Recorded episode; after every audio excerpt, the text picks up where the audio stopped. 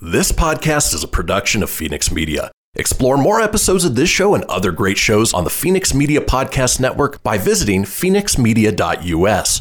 The views expressed do not necessarily represent those of the company or its advertisers and may contain language that's unsuitable for younger listeners.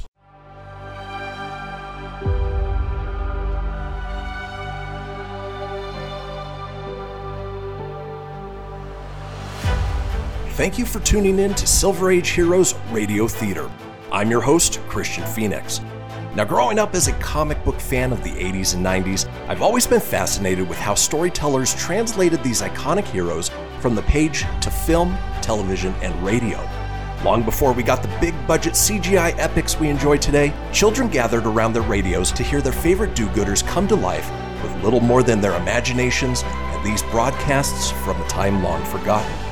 I invite you to gather around your radio for this presentation of Silver Age Heroes Radio Theater.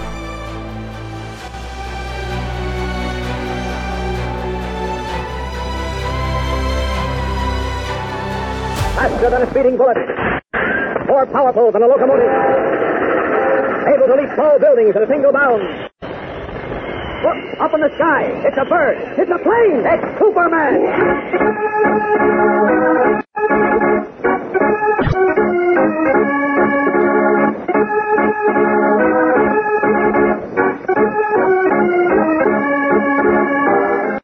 it's Superman, strange visitor from the planet Krypton, who came to Earth with amazing physical powers far beyond those of mortal men. And who, disguised as Clark Kent, mild-mannered reporter for a great metropolitan newspaper, wages a never-ending battle for truth and justice.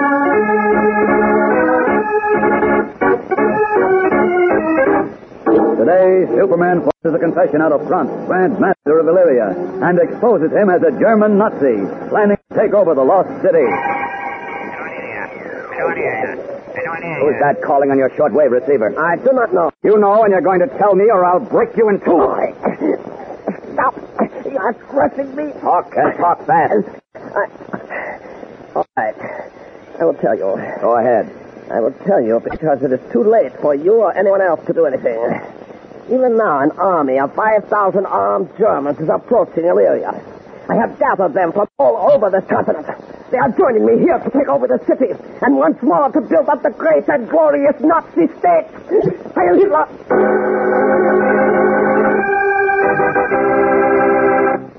Gang, did you know that there's a giant eye which gazes up into the heavens, sees there, who knows, maybe the secret of life itself? This giant eye is the new Hale telescope, largest on Earth, designed and built to enable man to peer into the heavens and there to see and examine the most distant parts of the universe. It took 13 years to make this miraculous telescope, whose reflecting mirror, 200 inches wide, is a scientific and engineering achievement as nearly perfect as man can make it. But the result is worth the effort. For this window to the stars may one day show us the outposts of time and space, the mysteries of the world and of man. Planets and suns that we know nothing about may soon become known and understood by all of us. Yes, we know we live in a whose boundaries go even beyond our imaginations. And now this new telescope may bring us closer to those boundaries for the ultimate benefit of all mankind. Now think for a second, gang. Can you see how, against this majestic and awesome background of time and space, the bickering and squabbling of people and nations becomes not only stupid, but ridiculous? For one look through the Hale telescope shows us very clearly that we are only one tiny part of the great universe. And our troubles and hatreds thereupon become so unimportant by comparison that we should be laughed at for making so much of them. So instead of spending our energies, our very lives, making wars and fighting our neighbors, let's all try to spend our energies finding out more about the fascinating world we live in and how we can do a better job of living in it. Now, don't you think so?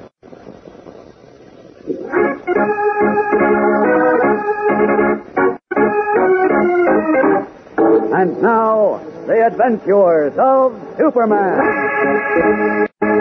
Yesterday, as you remember, Superman rescued Hercules from the gallows. And flying high over the thunderstruck crowd in the public square, the man of steel deposited the aged counselor in a forest clearing with Jimmy Olsen. Then, giving the boy and the old man instructions to wait for him, Superman flew back to the city to settle the score with Franz. Surprising him at a secretly installed shortwave radio, Superman forced him to admit he was a German Nazi who had escaped from Berlin.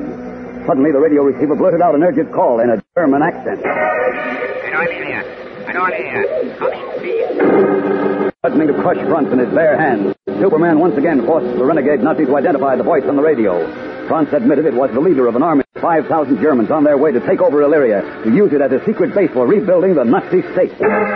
Immediately, the man of steel flew to the hill just outside the open gates of the city. There, an amazing sight met his eyes. I can see them now. Thousands of them, all armed to the teeth. Stand back, Illyrians! Stand back and close the gates of your city! Hurry! Now then, these big boulders piled up here will come in handy. Up with. It's what? Yeah. This must weigh five tons.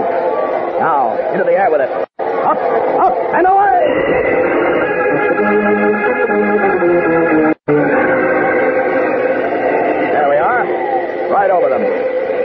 That's it. Look up. Here it comes. That's it. Now, back for another one. I'll keep this up as long as the rocks fly. Away! Moving down for another huge boulder, Superman wages his own one-man bombing attack on Franz's panic-stricken Nazi army, while the whole population of Illyria swarms to the gates to witness the miracle of saving their city. But meanwhile, Franz and a few of his traitorous henchmen are gathered in the Grand Palace. The Grand Master of Illyria is furious and desperate. Who is this creature who flies? Where did he come from? We do not know, sire. He appeared as out of nowhere. Did you not say that one of the guards saw two strangers, a man and a boy, in a public square behind the gallows? That is so, sire. Then where are they? They disappeared. So they disappeared into nowhere. And this devil appeared out of nowhere, huh? You're fools, all of you. Where are the guards? All but two have deserted. Deserters, huh? Do they know how we treat the deserters in the German army? They say you tricked them, sire, and that now they will stand against you, even if it means their lives. Ah, that is bad. It means these people are not as soft as I thought. I fear, sire, whatever thou wilt try is now doomed to failure. We will see about that. Thou hast planned. Yes, I have plans. If I cannot use Illyria to rebuild the glorious Nazi state, then I will see to it that Illyria is wiped from the face of this earth. I will burn the city to the ground, so that nothing will be left but barren ashes. But will not the creature with the red cape who flies stop thee? He is too busy now. Come see, quickly. And so, while Superman still battles relentlessly against the swiftly diminishing army, Franz and a few henchmen who are still faithful to him light torches and proceed to set fire to the city of Illyria. Meanwhile, Herkimer and Jimmy wait impatiently in the forest clearing. For some time now, ominous sounds have been reaching them. Sounds they can neither identify nor understand. Do you hear that, Hercules? Aye, my son. Curious sounds through the air. Perhaps it's thunder. Sounds more like there's some kind of a fight going on in Illyria. But what worries me is where's Superman and where's Clark Kent? We must wait and be patient, boy. I don't want to be patient anymore. They might be in trouble. What would thou do? Join the fray thyself? I guess you're too old. But, Hercules, if there's a fight and if Mr. Kent is in trouble, I gotta. Don't you see? I just gotta. I understand, my son. We will set forth at once for Illyria. I shall lead the way. Come. So Jimmy Olsen and Herkimer start their journey toward the walls of the city. And even further away, a frail girl, the Princess Rev Peyton, hurries from her hut to her friend, the chief of a native tribe. May I speak with the hero? Speak, princess. I fear for my country. I fear for Hercules, for Mr. Kent, and the Prince James. What you want I do? Will thou help me to find them? White men say you wait here. Aye, that I know, but I'm well rested now. It is not disobedience which spurs me on, but the desire to help my friends. They may be in trouble. Very well. I will order strongest and swiftest runners to carry you. I go before. Good. Let us hasten then. Let us delay no longer. At once, princess. Now go. My Linda. Little while, Red Peyton, the chief, and two runners set forth for her troubled land. Meanwhile, Herkimer and Jim are approaching that part of the wall outside Illyria where Superman had originally broken through. Wait, James. What's the matter, Hercules? Come on, approaching. Where? I don't see anything. Look, behind us. Please listen. It's the chief of the headhunters. Aye, and with him is Red Peyton, my princess. Red Peyton. Holy smokes. She shouldn't have come here. This is no place for a girl. Hercules! James! What is happening? What is happening in Illyria? We don't know ourselves. But whatever it is, it's something pretty terrible. Can you climb these walls? Is it at all possible? No, wall is too high. We don't have to. There's a hole here we can crawl through. But you stay outside, Rev Peyton. Illyria's no place for you. Nay, in my country's need. I will not think of protecting myself. My princess, I am proud of thee. My teachings have not fallen on barren ears. Well, okay, it's just around the corner. Let's get going. Merciful heavens, these boys. Nay, mine eyes do deceive me. Thunderstruck, our three friends catch their first glimpse of what is going on outside the gates of Illyria. It is a sight that makes them doubt even their own eyes. How far has Superman succeeded in hurling back the pole? And now, back to the adventures of Superman. Only a moment ago, we left our friends, Jimmy Olsen, Red Peyton, and Herkimer, staring with unbelieving eyes as they behold the incredible feats being performed by Superman outside the gates of Illyria. Steadily and relentlessly, he has been fighting his lone battle against a horde of armed Germans. He has torn stones from the mountains, trees by their roots from the ground, and hurled them in the face of tanks and guns. Now he is finishing off the last of the enemy in hand-to-hand combat. Just look at him. He picks them off like they were flies. It's unbelievable. Hercules, James, look. What frightens thee, What's the matter? Look, over there. Flames are spouting from Franz's window. Think the lizard, she's right. And from that house over there, too. Aye, and that one there. Oh, there's a turn of these flames. Mr. Kent, where's he? Where is he? James, wait. My boy, take care of the building. The raptors are about to fall. I don't care. I gotta find Mr. Kent. I gotta find him. Deaf to the warnings of Rev Peyton and Herkimer, Jim rushes toward the now furiously burning house, where helpless and aghast, his friends watch him stumble through the flaming door. Clark Kent is not in the fiery building. As Superman, he is still finishing off the last of the armed Germans. What will happen? How will Jim be saved from this new danger into which his young courage and loyalty to his friend has led him? Listen tomorrow for the final chapter of this exciting story on The Adventures of Superman.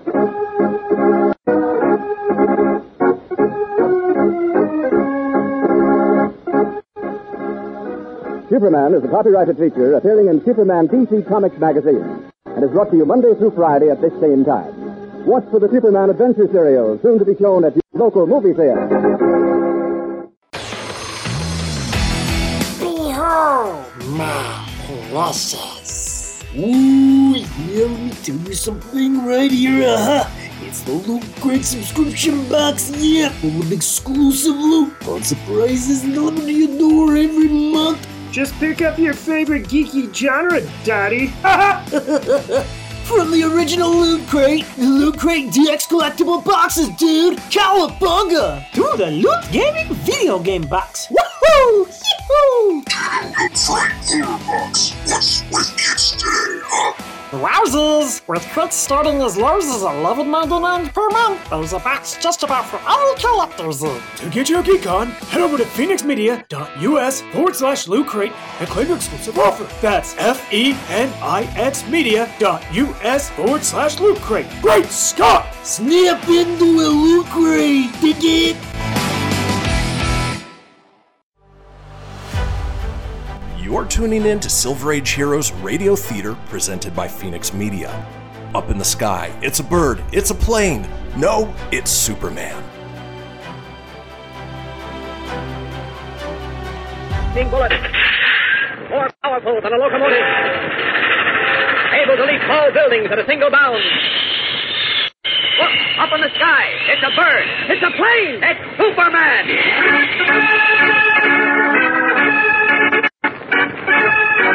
Yes,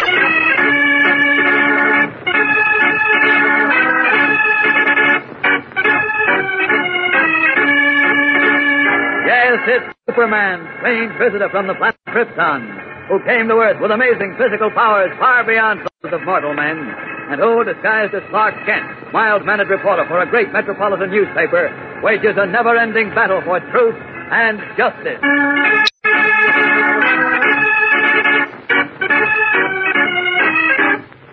Today, Superman re-enters the gates of Illyria to find the city in flames, and Jimmy Olsen trapped in a burning building. Listen, James is in that flaming building. Jimmy, in that building? He went in to save the life of Mr. Kent. Got the roof's about to collapse. I've got to save him. Up, up, and away!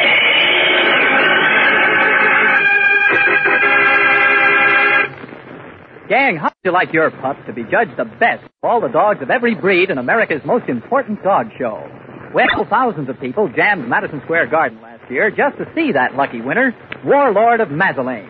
Congratulations poured into Nate Levine, the man who handled and trained Warlord. But to Nate, it was just one more prize to add to his collection. For Nate Levine is the greatest dog handler in America, and winning prizes is an old story to him. You see, Nate won his first prize when he was all of 10 years old, and he hasn't stopped winning ever since. He won that first prize of his with a lovely little collie named Pine Ridge Sweet Mary. It was something to see when that 10 year old kid proudly walked up to accept the coveted award he had snatched from under the noses of the professional dog trainers. Well, that started him on his career, and he's stuck to it ever since. But when it comes to naming his favorite kind of dog, Nate can't do it. I just can't pick a favorite breed. I don't have any, he told us. There are wonderful dogs of every type and kind.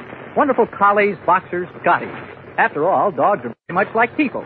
Just as you don't have all the best people belonging to only one race, so you don't have all the best dogs belonging to only one breed.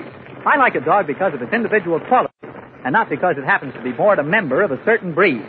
Well, Nate, you should know.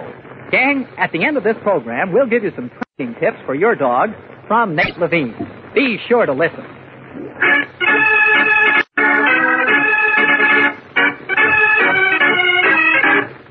And now, the adventures of Superman. Yesterday, you remember, Superman, single-handed, met the armed German invaders at the gates of Illyria, determined to wipe them out. The troubled people gathered to watch the battle, and looking on, learned that a ruthless enemy must be met with ruthless force. But meanwhile, within the city itself, Franz and his henchmen resolved that if they could not conquer Illyria, they would destroy it. And so they started to set fire to the houses, the public buildings, the museums, beginning with Franz's own palace. This furious blaze was the first to meet the startled eyes of Jimmy Olsen, Rev Peyton, and Herkimer as they entered the city in search of Clark Kent. Look over there. The house of Franz in flames. Who could have done this? Surely none of the enemy have entered these walls while Superman standeth without. Franz himself must have committed this lowest of crimes. Mr. Kent. He said he was coming back here to see Franz. Stephen, listen.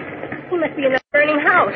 I'm going after him. Wait, James. It is too dangerous. I will do thee no good to take senseless chances. I'm not going to wait. Not another minute. Take him in the must stop It him. useless. His friend's in danger. And Look, he enters the blazing building even now. I may the heavens watch over him.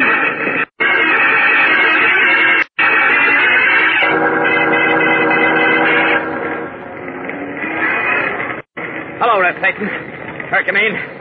Where's Jim? Superman. I... What's the matter? This is slipping James. We are concerned for him. Oh, where is he? His friend, Mr. Kent. I, and despite all our warnings, ran even now into yon blazing house. You mean Jim in, in that inferno? Wait, Scott, I've got to go after him. Up, up, and away!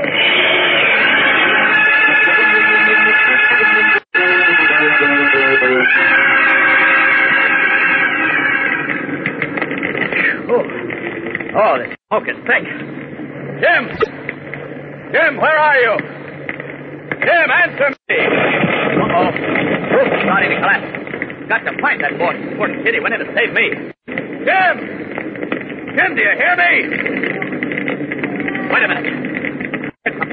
Oh, there. Over toward the right.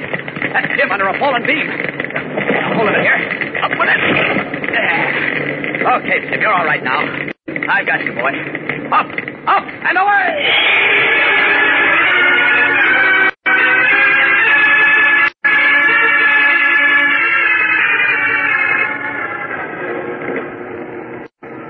Okay, Jim. It's okay. Come on, boy. Open your eyes. Stephen, listen. Where, where am I? You're with me, Jim. With you. Oh, Superman. That's right.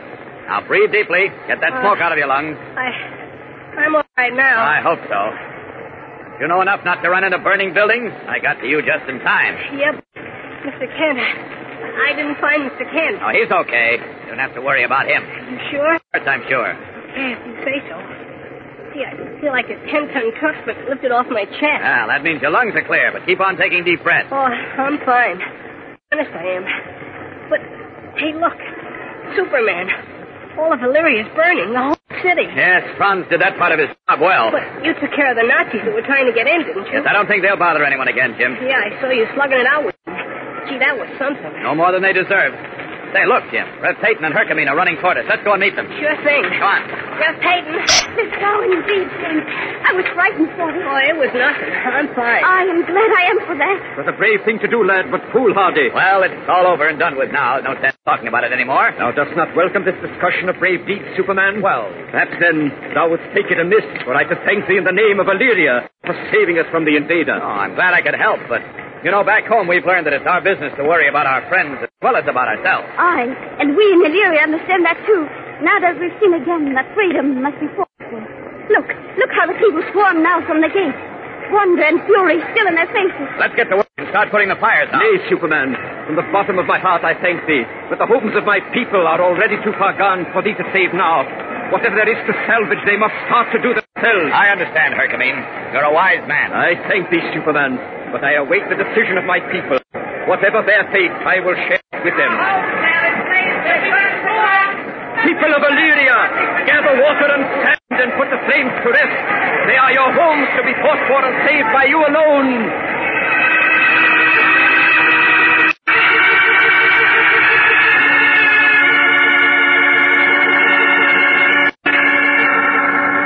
And so, even in the face of tragedy, courage and the hope for life surge up in the hearts of Illyria's people.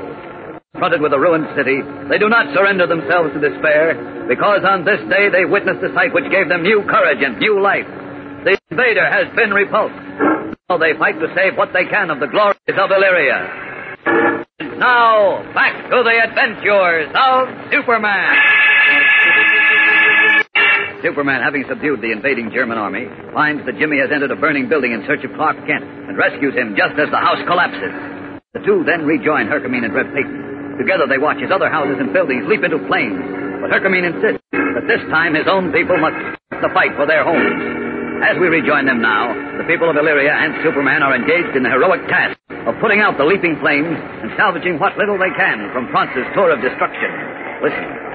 See, the people are aroused against That's not so good, Herkimer. They might get out of hand.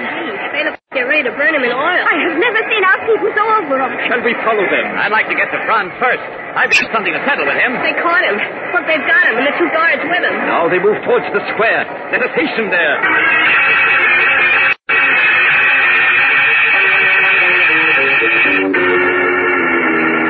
Franz trembling.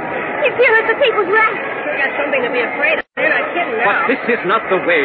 There are other means of dealing with traitors. Hey, look what they're doing. I lead him to the very scaffold whereon I stood only a few hours before. Franz Hercules. Yes, Franz built that scaffold to hang Herkimer. Boy, oh boy, some twist. Now they've got him there. Hang him. Death to the traitor. Superman, Superman, this is not good either. No, Herkimer. You stay here with Red Peyton and Jim. Where are you going, Superman? You'll see, Jim. I better handle this my own way. Now, right over the heads of the crowd to the scaffold. Away! People of Illyria, listen to me. I beg of you, listen. People of Illyria, all that I wish to say is this. You saw yourselves how on false evidence and wicked accusations the Princess Red Peyton and the wise Herkimer were condemned to death. They were condemned without benefit of fair trial. Now, here on this scaffold, you are doing the same thing to Franz. He is guilty. He betrayed us. Yes, I believe he is guilty. But he still has the right to a fair trial in a court of law where his punishment must be decided with reason, with wisdom, and with justice. Fair trial is the first foundation of a true democracy. Great Superman speaks wisdom, my people. Superman is right. Let justice be the first cornerstone of the new Illyria, which will arise from the ashes of the old. For no matter what the trials and tribulations, justice will always triumph.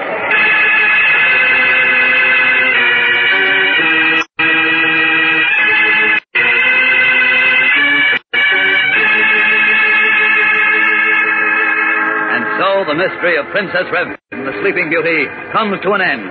And shortly, Superman, with Jimmy Olsen in his arms, will be speeding back toward Metropolis, where, all unknown to him, a new and baffling adventure is already taking shape and form. Fellows and girls, beginning Monday, Superman, with the help of Batman and Robin, tackles a sinister and mysterious menace in Chapter 1 of The Secret of Meteor Island. Don't miss it. It's one of the strangest stories you'll ever hear. Listen Monday, same time, same station, for the beginning of The Secret of Meteor Island on The Adventures of Superman.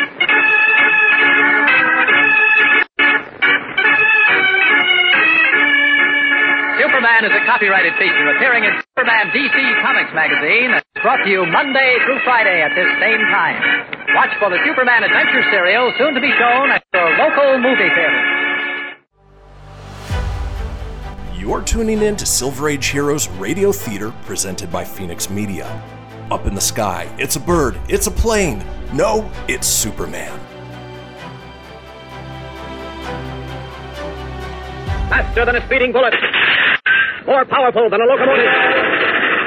Able to leap tall buildings at a single bound. Look, up in the sky. It's a bird. It's a plane. It's Superman.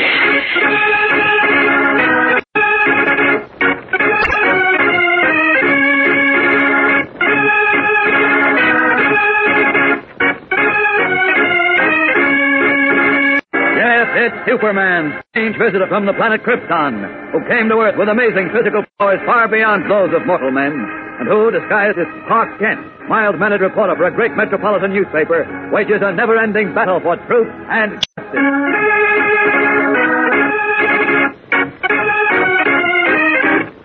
Today, a frantic message from Lois Lane sends Clark Kent hurtling into action as Superman.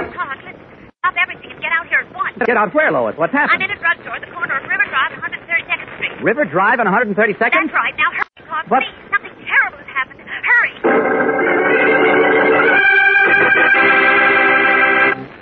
Gang, Soichi Sakamoto, as we've told you before, is recognized as one of the greatest swimming teachers in the world. For in the past seven years, he has developed twice as many national champions as any other coach. Sakamoto is a Japanese American who lives on the island of Maui, not far from Honolulu. He had his first outstanding victory in 1937 when his teenage proteges won virtually all the races at the Hawaiian Championship indoor meet. Swimming experts immediately wanted to know how Sakamoto had made champions out of 13 and 14 year old lads. Well, to everybody's amazement, it turned out that Sakamoto had been training the kids in a shallow, narrow sugarcane irrigation ditch miles from the ocean. And from that bunch of kids came six of the fastest swimmers in the world, and teams which have won four United States national championships. But Sakamoto's most wonderful triumph came with a part Hawaiian named Bill Smith. Bill had been stricken with typhoid fever, which left him unable to move his arms or legs.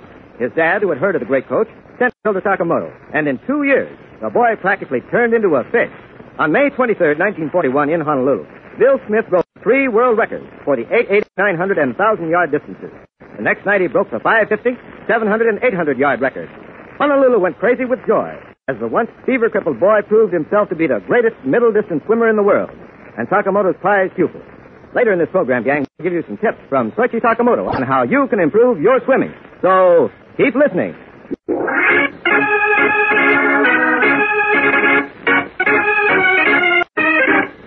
And now, the adventures of Superman. Superman's exciting and fantastic adventure in the land of the Princess Rev Peyton has come to an end. And now a new mystery has arisen to confront the Man of Steel, the full importance of which he does not yet realize. As we join Superman now, he is in his office at the Metropolis Daily Planet in his guise of Clark Kent. He looks up, a puzzled frown on his face, as Cub reporter Jimmy Olsen enters. Do you want to see me, Mr. Kent? Oh, yes, Jim. Hustle down to Pier 8, will you? The Eastern Queen is docking there at noon. Oh, you and- want me to interview some big shot that's coming in on the boat, huh?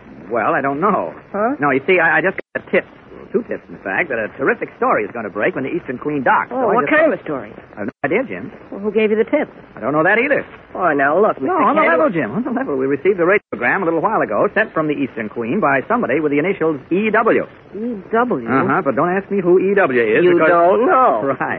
The message said that a terrific story would break at noon today when the Eastern Queen docked, and for us to be sure to have a reporter there. Golly, I Just wonder a few minutes ago, some man called. Refused to give his name, but he repeated the same information that was in the radiogram. Hey, this sounds like big stuff. Well, maybe yes, maybe not.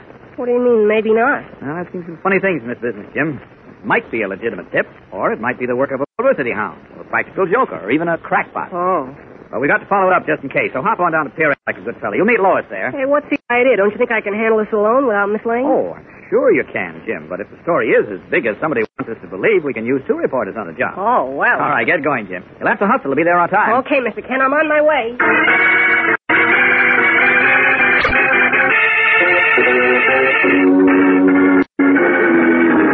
Miss Lane. Oh, Miss Lane. Oh, Jim, what in the world took you so long? My cab got stuck in the traffic. Listen, what gives here? What about this big story? Huh. So far, I haven't even seen anything that looks like a small story. You have? No, and I've been here since the Eastern Queen docked. That was over half an hour ago, and most of the passengers have already left the ship. Oh, oh gee whiz, Mr. Kent got a radio radiogram and a phone call. I know, and so apparently did every other newspaper in Metropolis. They did, huh? Sure, look around you. There's Terry of the Blade, and there's Whistler of the Journal, Thompson, Natalie Marks of the Times, and Harry Muldoon of the Gazette. Shucks, Mr. Kent must have been right. What do you mean? Well, he said the tips might have come from some publicity hound or a practical Wait a minute, Jim. There comes the captain down the gangplank, and that woman with him looks familiar. She does. Who is she? Well, I, I can't quite recognize her from here, but she's probably some big shot traveling incognito. And uh-oh, the other reporters have spotted her too. You wait here, Jim. I'll have a look. Okay, let me know if she's anybody. I say, young man, would you do me a favor? Well, yes, mister. What? Just hold this little package for me until I get back, will you? I must make a phone call. Yes? That's a good chap. But, but look. Put it in your pocket. It's quite valuable. I'll be right back. Wait a minute. Why can't you put it in your own pocket? Hey, mister. Be right back. But I won't be here long. Hey! Tucked into the crowd. Gee, what goes on here?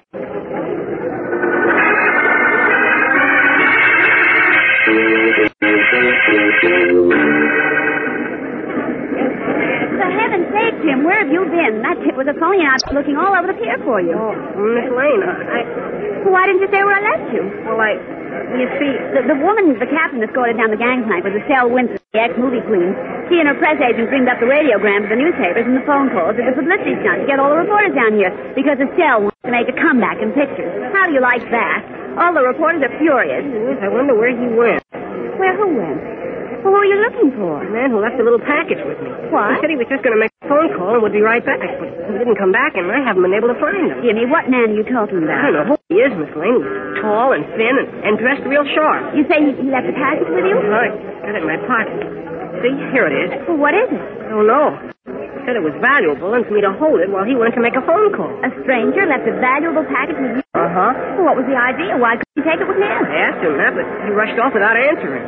That's strange. How long ago was it, Jim? About 20 minutes ago, right after you left me. Well, he's had plenty of time to make a call and get back. Sure he. I can't figure it out. Look, is there a name or address on the parcel? Uh-uh, nothing. This is strange. Well, we can't stand around here all day, Jim. We've got to get back to the office. We'll find a dock official or a police officer. Leave the package with him. Come on. No, we can't do that, Miss Lane. Why not? We don't even know the man's name. Oh, but- We might have a hard time locating and getting it back. That's right. Let's see the thing, Jim. Wait, let's get out of this mob first. Come on.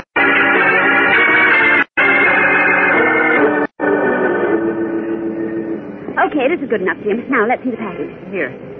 Wrapped in a sort of metallic oilskin. Rather heavy, too.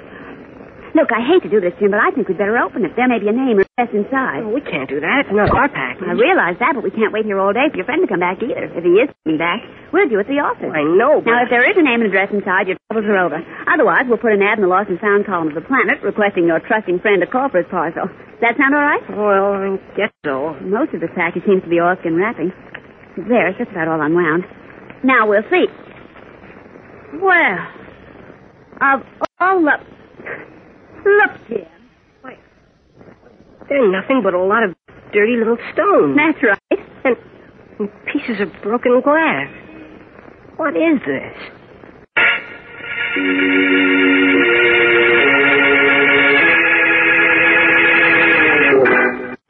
Perplexed, Jimmy Olsen and Lois Lane stare at the strange contents of a little oilskin package. What does this mean? And now, back to the adventures of Superman. Reporters Lois Lane and Jimmy Olsen have left the city pier and in a taxi cab are en route to the Daily Planet along River Drive. In Jimmy's pocket is the oilskin packet which the unknown man had left with him. Well, it's a good thing I showed up, Jim. Yeah. You'd still be standing on the pier waiting for that practical joker to come back for his valuable collection of stones and broken glass. Of all the corny jokes. And I fell for it. Well, don't feel too badly, Jim. I was taken for a ride today, too. Huh? What do you mean? Well, have you forgotten the phony tips about the terrific story that was going to break when the Eastern Queen docked today? Oh, yeah. It sure has been a profitable morning, hasn't it? And how? I could just as well have taken the morning off and gone to the hairdresser. Look out, driver. What's the matter? The car's starting itself to roll. Jim. What's the idea? Can't you see where you're going? Whew. Rather, for a minute there, I thought we were going to crack So up. did I. Say, what are all those guys getting out of the car for? I don't Hey, know. listen, you guy. Shut up, you. Keep moving, Shorty. Okay. Hey, look, they got guns. Good heavens. Okay, kid, get out. What? You mean me? Yeah, you. Come on out. But, but, uh, Get out. Get out. Let him alone. Help! Right down, Lydia. You'll get it. What do you want from me? The stuff the count slipped you on a pier. Okay, let's go, boys. Now, wait a minute. What about this right? Tap him on the noggin so he'll sleep for a while. Hey, no, no, no.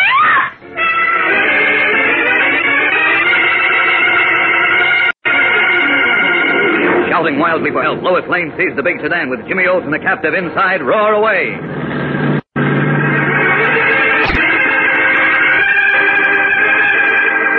Why was Jimmy seized? Who are his captors? And what did they mean when they said somebody called the Count slipped something to him on the pier? Could they mean the apparently worthless stones and glass in the oilskin package? There are thrills, mystery, and excitement ahead, fellows and girls. So don't fail to be with us tomorrow when we bring you Chapter 2 of The Secret of Meteor Island on The Adventures of Superman.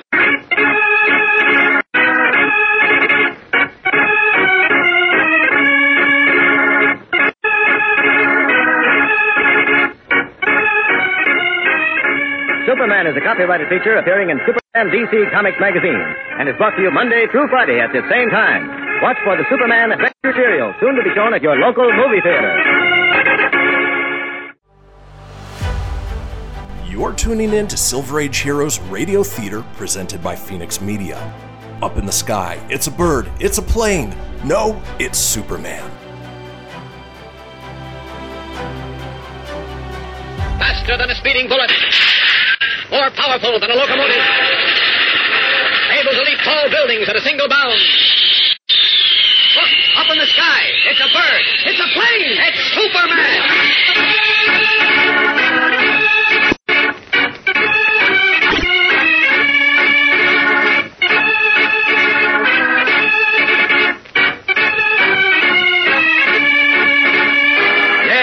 Superman, strange visitor from planet Krypton, who came to Earth with amazing physical powers far beyond those of mortal men, and who, disguised as Clark Kent, mild-mannered reporter for a great metropolitan newspaper, wages a never-ending battle for truth and justice.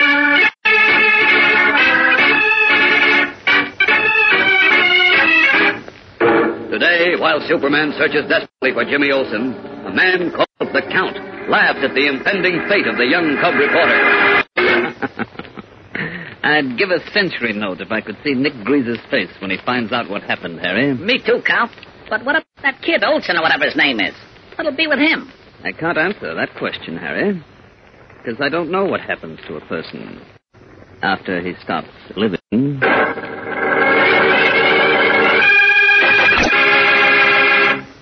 Gang, suppose you were walking down the street one day, loaded down with a dollar you'd earned, and suddenly a stranger comes up to you and gives you the glad hand and makes a proposition. For one dollar, one small dollar, the tenth part of ten dollars, he says, I'll sell you this beautiful box I have in my hand. You look and you see it's a big, interesting looking box, and all nicely wrapped up in red, white, and blue trimmings. Only hitch is you can't see what's inside. Now, honestly, would you give that guy your hard earned buck for a fancy package that contains you don't know what? Well, you'd need your head examined if you did. Because only a sucker would buy a package without opening it up and seeing what's inside first. Now, ideas are pretty much like packages. And people are always trying to sell you ideas, which all too often are wrapped up in such fancy trimmings that you can't see what you're buying. Also, more often than not, their favorite colors are red, white, and blue. Well, don't you be fooled, gang. Don't fall for this old dodge. Be smart enough to examine each idea for what it's worth. Inspect it carefully and evaluate it before you accept it. For you know that no matter how beautifully an idea is wrapped up in patriotic lingo, it isn't patriotic. It isn't American. If it's designed to make you think one man is better than another because of his race, religion, or where his people came from. It isn't American if you stop a man from speaking his mind just because you don't happen to agree with him. So always take a good look at the inside of an idea, boys and girls, and never mind the outside wrappings. See if what it really means is worth believing in. Then buy it.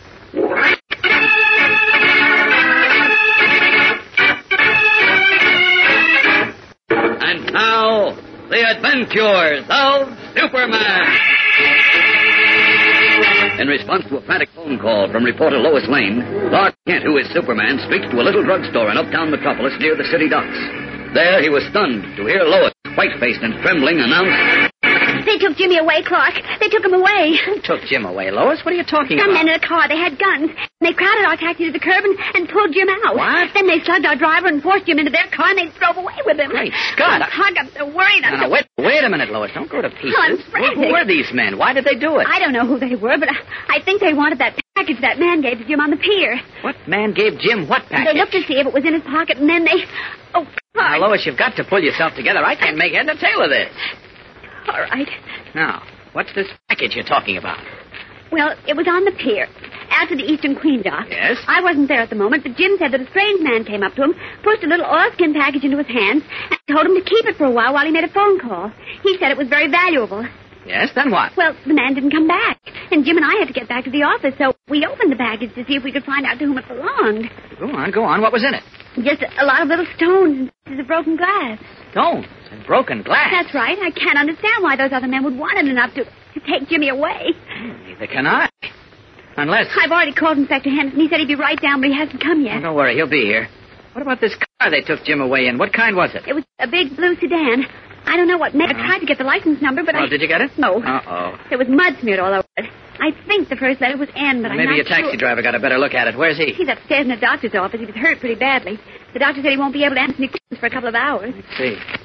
Well, wh- which way did the car go with Jim? Uh, north, and then it, then it's one east, next corner. All right, now listen, Lois. When Inspector Henderson gets here, tell him everything you've told me. Yes. Then call up ba- uh, uh, call up uh, Bruce Wayne and, and tell him too. Bruce Wayne? Why call that playboy? Well, never mind. Just do as I say, please. And don't worry, we'll find Jim. Oh, I hope so, poor kid. Well, here come two police cars now. I'll see you later. Wait a minute, Clark. Where are you going? I'm going to look for Jim my way. Come along.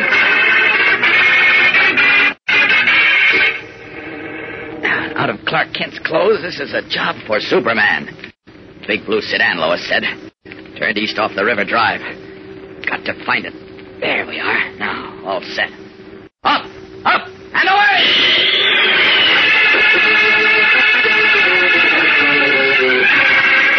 Leaping high into the midday sky, Superman begins his search for the blue sedan in which Jimmy Olsen was carried away. Far and wide, he ranges above the network of streets and roads below him crowded with traffic, his keen eyes probing every vehicle. Meanwhile, in a midtown hotel room, a thin, sharp-featured, dapperly dressed man wearing a carnation in his lapel waits impatiently with a companion whom he calls Harry. What's keeping this fence out? He said he'd be here right away, Count. Well, he better hurry. I've got to get out of Metropolis before Nick Greaser catches up with me. Are you sure that was Greaser's mob you saw on the pier today? Of course I am. It was a lucky thing I spotted them from the deck of the ship before I got off. It would have been too bad for me. It sure would. Look, are you positive they fell for your dodge and went after the kid you slipped the phony package to? Sure they did. They were watching me like vultures when I got off the ship. And I made sure they saw me slip the bundle to the kid. Yeah, but- They figured he was there to meet me and take the stuff from me just in case I was followed, don't you see? Yeah, but you're not sure, Count. They might have trailed you They here and... didn't, I tell you. I ducked into the crowd and they let me go. They figured the kid had the stuff, so they wanted him. I was watching from behind a stack of trunks, and when the kid got into a taxi with a girl he called Miss Lane, Greaser's mob hopped into their car and followed them. You're absolutely positive? How many times do I have to tell you? They must have waited for the right spot and then grabbed the kid. I'd give a century if I could see Nick Greaser's face when he opens the package and sees the rocks and busted glass in it. Me too. I gotta hand it to you, Count. You played it real smart. Thank you, Harry. What do you suppose will happen to that kid? What do you think?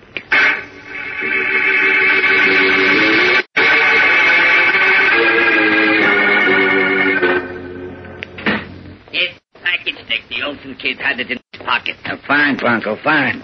This is what the count slipped to the kid on the pier, huh? That's it. All wrapped up nice. Let's have a look. Tip I got says the count was bringing in better than a million bucks in diamonds. A million bucks. Yeah. Now, that does it. Let me see. What the? What's this? Hey, those ain't diamonds. Just some dirty stones and busted glass. What gives you, Bronco? I don't know, Nick. Oh, you're kidding. You grabbed off the real stuff and slipped this junk in. No, Nick, no. You ought to know you can't get away with that, Bronco. I'm gonna... no, put the rod away, Nick. I didn't do it honest. Come on.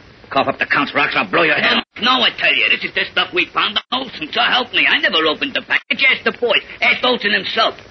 I never double-crossed you, Nick, never. You know that. There's always a first time. And a last time, too. I didn't, I tell you. Ask anybody. Listen, Nick, the Count must have done this himself. He must have slipped the kid a phony package, see? Then got away with the real stuff while we went after the kid. Get it? It's just like him to do that. Hmm. Could be. I'll find out. If he did, it'll be too bad for him and for the Olsen kid, too. Bring Olsen in here, Bronco. Hurry up. And now, back to the adventures of Superman. In a room in a basement flat in the tenement district of Metropolis, cub reporter Jimmy Olsen stands before Nick Greaser, a short, swarthy man almost as broad as he is tall, with a flattened nose, wide, flat lips, and the small, glittering eyes of an angry pig. The big man, called Bronco, stands beside Jimmy, his huge hand gripped in the reporter's coat collar. Take a look at this junk, Olsen. Stones, hunks of busted glass. Is this what the c- slipped to you on a pier? Who's the count? And who are you? And what's the idea? Cut it out, you choking. The. But, but I... Let him alone, Bronco. Now, talk up, Olsen. Is this what the Count gave you, or ain't it? I don't know who the count is. He don't know who the count is. Why, you... I don't. Let me go. I said lay off him, Bronco. Oh, okay. Talk fast, Olsen, or you'll be awful sorry. Now, is this what the Count gave you? I tell you, I don't know any count. No, huh? But if you mean the man who gave me the package to hold on the pier while he went to telephone, this is what was in it. It is, huh? Didn't I tell you, Nick? You said I double-crossed you. Well, it was the count put one over on us. So that's the answer. Look, what's this all about? What's the idea of holding me up and bringing me here? I'm a newspaper reporter, and you better... Shut up! You and the Count was smart, but not smart enough. We got you, see? And you're going to help us nail the Count and the diamonds. Where is he? Who? Oh, the Count, of course. Where is he hiding out? Oh, I know. I don't know him. I don't. I never saw him before. Came up to me on the pier and asked me to mind the package while he made a phone call. Don't! Let him go. Oh, Hey, lying, Nick. I'll make you... Sure, he's lying, but you're wasting time. Let him go, I said. Okay. I'm not lying. I never saw him before. Look, Olsen, You see this gun? Yeah. What about it? It's pointed right at you, see? And it goes off when I finish counting to three. Unless you tell me where the count is.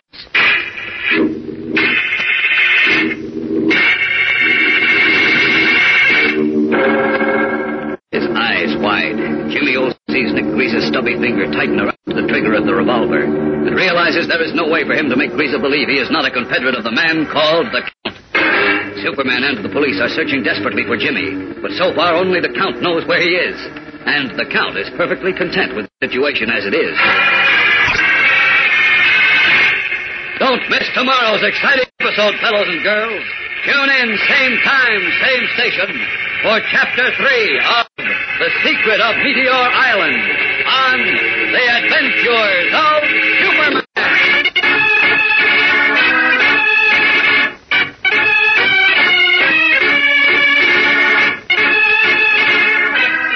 Superman is a copyrighted feature appearing in Superman DC Comics magazine and is brought to you Monday through Friday at this same time. Watch for the Superman Adventure serial, soon to be shown at your local movie theater.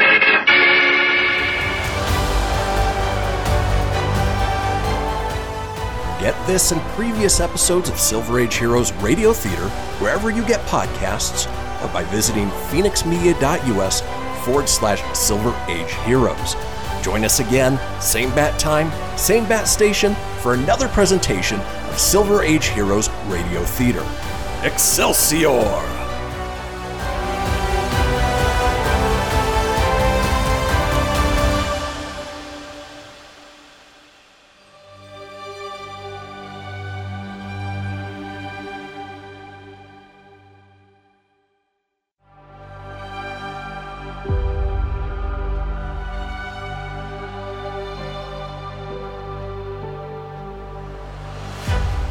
Thank you for tuning in to Silver Age Heroes Radio Theater. I'm your host, Christian Phoenix. Now, growing up as a comic book fan of the 80s and 90s, I've always been fascinated with how storytellers translated these iconic heroes from the page to film, television, and radio. Long before we got the big budget CGI epics we enjoy today, children gathered around their radios to hear their favorite do gooders come to life with little more than their imaginations and these broadcasts from a time long forgotten. I invite you to gather around your radio for this presentation of Silver Age Heroes Radio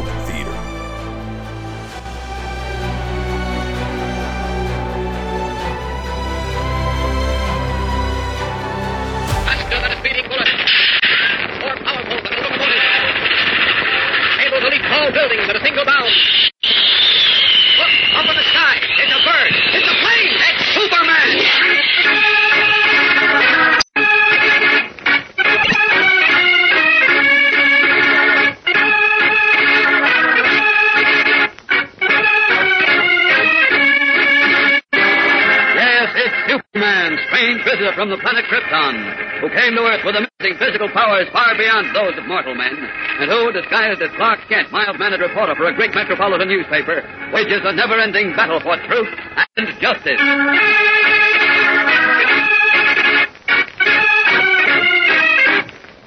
Today, a man named Nick Greaser points a revolver at cub reporter Jimmy Olsen and delivers an ultimatum. I'm going to give you till I count three to tell me where the count is, Olsen. If you don't tell me what I want to know, I'll pull the trigger. But, but I don't know where he is. One. I never saw him before today. Two. Listen, please listen to me.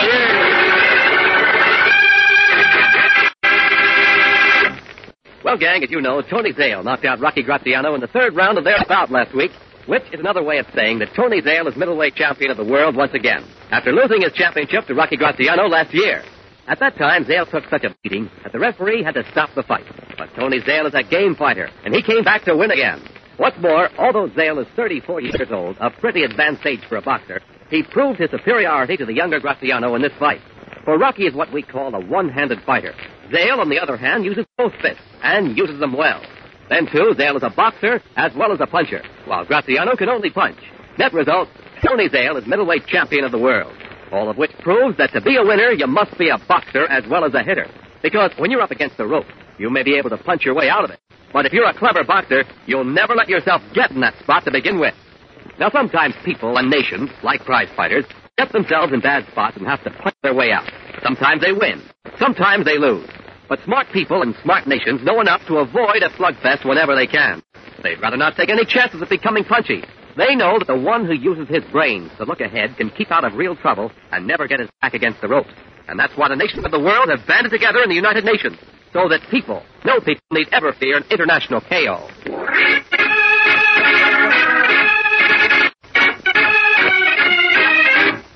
And now, the adventures of Superman.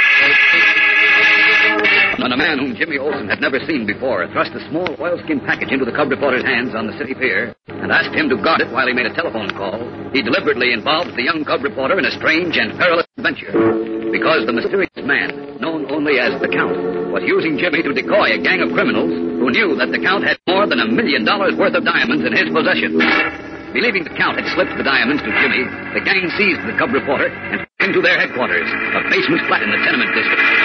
But when Nick Weezer, their leader, opened the package which the Count had given to Jimmy, he found in it only stones and broken glass.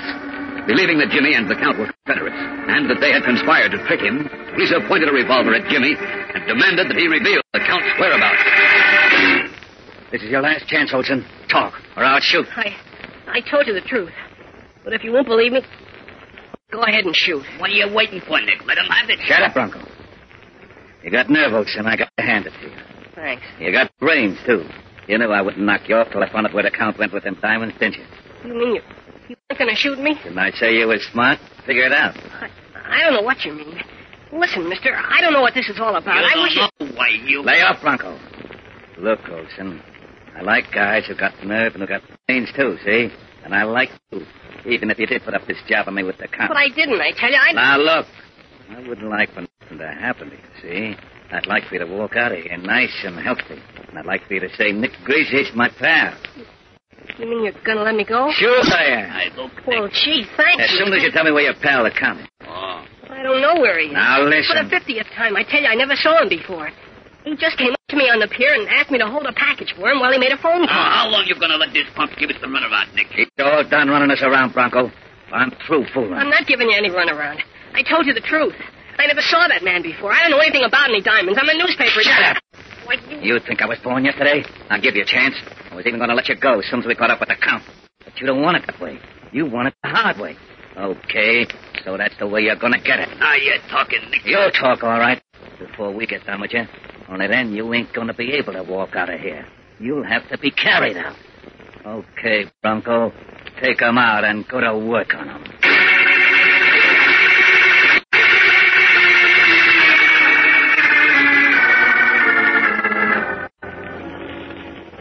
Oh, here you are, Clark. Where have you been? Where do you suppose, Lois? Looking for Jim, of course. Oh, well, did you... No, I haven't been able to find a trace of him. Oh, dear, the police haven't either. I just talked to Inspector Henderson. Yeah, I know. I've just come from police headquarters. Uh, please come into my office, Lois, will you? I want to talk to you.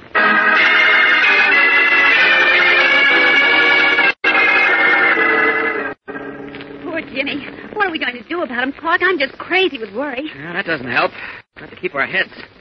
Now tell me, did you call back? Uh, did, did you call Bruce Wayne as I asked you to? Yes, but that isn't going to help any either. What can that playboy do? That playboy, as you call him, may be able to do a great deal. This case is right up his alley. What do you mean? Well, look, if I'm right, and I think I am, Jim was used as a decoy to draw an underworld gang away from someone who had to get away with something. Now, Bruce Wayne happens to know a great deal about the underworld.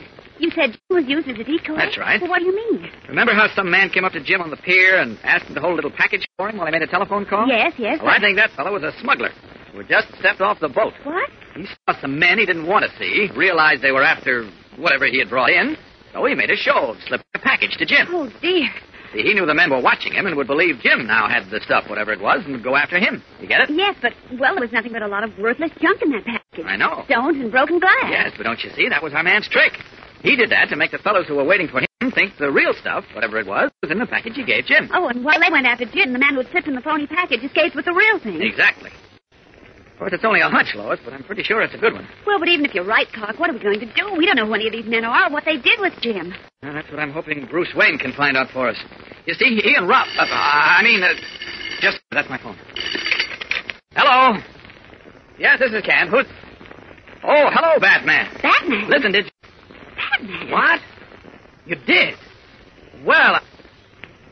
Sure, you bet I can. In two shakes. Just tell me where they are. Is it, Clark? Just a second. The Blue Front Cafe? Sure, I know where that is. Right, I'll be there before you can say you know what. So long. What did Batman want with you, Clark? But he has a clue that may lead us to Jim. He has? Uh-huh. And he wants me to But get how right. Does, how does Batman know about Jim? Huh? Oh, uh, hey, that is strange, isn't it? Yeah, well, we, we- we'll figure that out some other time. I, I've got to meet him right away. I'll see you later, Lois. Wait a minute, Clark. I'll go along. No, no, no, not this time. Keep your fingers crossed. So long. I can change in this storm.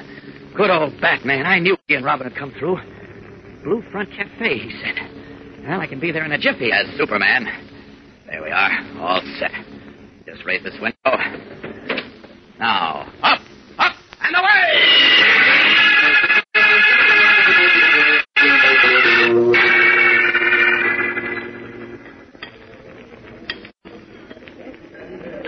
Oh, that's funny. This is the Blue Front Cafe, but I don't see Batman around. Or Robin either. I think I'll ask the cashier. Uh, pardon me, I had an appointment to meet Batman here. Did you by any chance... Uh, Batman, my name is Clark... right, Evan. But he distinctly said the Blue Front Cafe. I had the impression that he was calling from Never here. heard of no Batman, I said. But if you... Step I...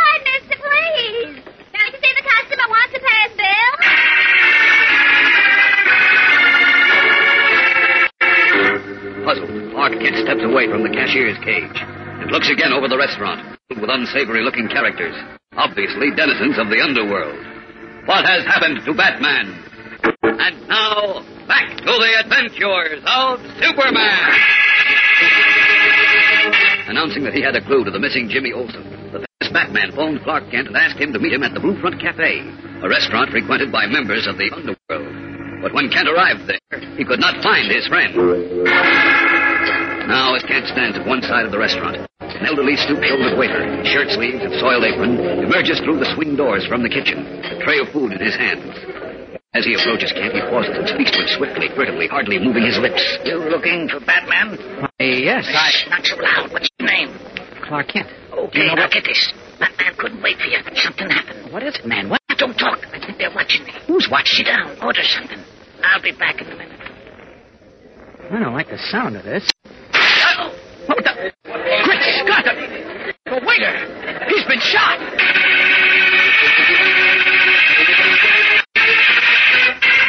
Peering through the dimly lit, smoky atmosphere of the underworld cafe, Clark Kent perceives that the waiter who had just talked with him lies slumped on the floor, shot before he could reveal the message left by Batman. What has happened to Batman and Robin?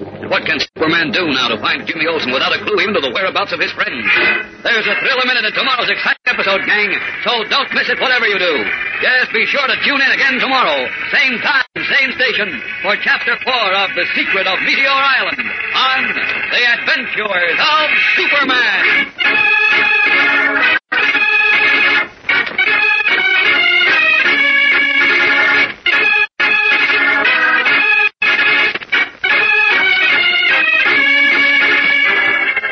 Superman is a copyrighted feature appearing in Superman DC Comics magazine and is brought to you Monday through Friday at the same time. Watch for the Superman Adventure serial soon to be shown at your local movie theater.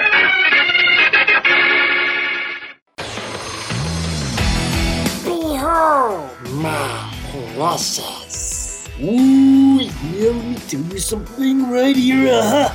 It's the Loot Crate subscription box, yeah, full of exclusive loot, fun surprises delivered to your door every month. Just pick up your favorite geeky genre, Daddy. From the original Loot Crate, the Loot Crate DX collectible boxes, dude! Cowabunga! To the Loot Gaming video game box. Woohoo! Yee-hoo! Wowzers! With crits starting as low as $11.99 per month, those are box just about for all collectors in. To get your geek on, head over to fenixmedia.us forward slash loot crate and claim your exclusive offer. That's F E N I X media.us forward slash loot crate. Great Scott! Snap into a Loot Crate! Dig it? You're tuning in to Silver Age Heroes Radio Theater presented by Fenix Media. Up in the sky, it's a bird, it's a plane. No, it's Superman. Than a speeding bullet. More powerful than a locomotive. Able to leap tall buildings at a single bound. Look, up in the sky. It's a bird. It's a plane. It's Superman.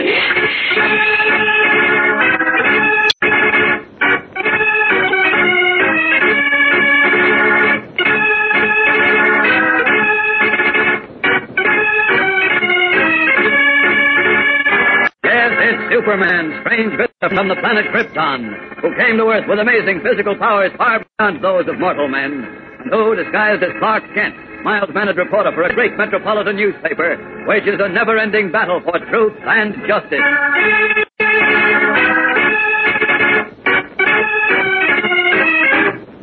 Today, disguised as Clark Kent, Superman is about to receive important information from a waiter in a restaurant when there is a dramatic interruption.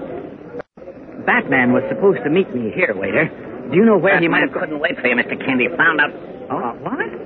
Well, where did Batman go? Don't talk. What's the matter? I'm being watched. Why? You sit down at a table like you just came in for something to eat. No, wait a minute. I'll be right No, wait, back. wait, I- Dickens is eating him. Funny. I don't like this, but I guess I'll have to... What? What the... Great Scott! That waiter that just spoke to me! He's been shot!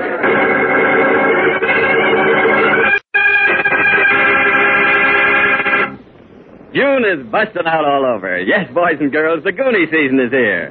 Most everybody forgives wacky doings, absent-mindedness, and acute lazitis when spring fever strikes. Wherever you look, grown-ups and kids alike are suffering from severe attacks of June. And they're easy to spot, too. For instance, here are some of the symptoms of spring fever.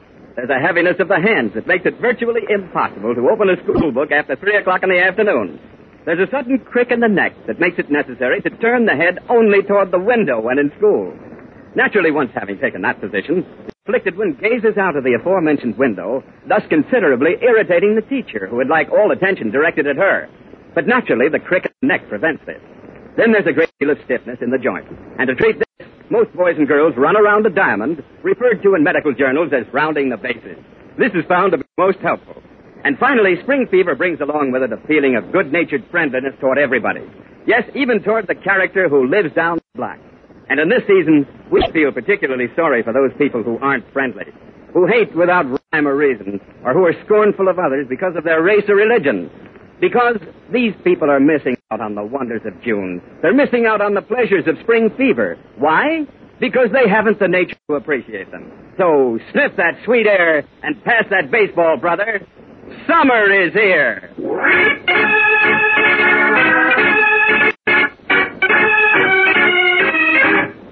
And now, the adventures of Superman.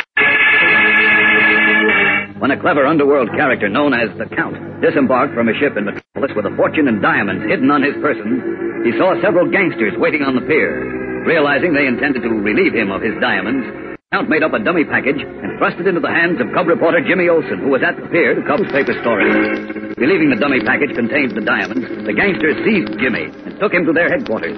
But when their leader, Nick Greaser, discovered that the package contained only stones and broken glass, he flew into a rage and accused Jimmy of conspiring with the Count to trick him. And he demanded that Jimmy tell him where the Count was or die.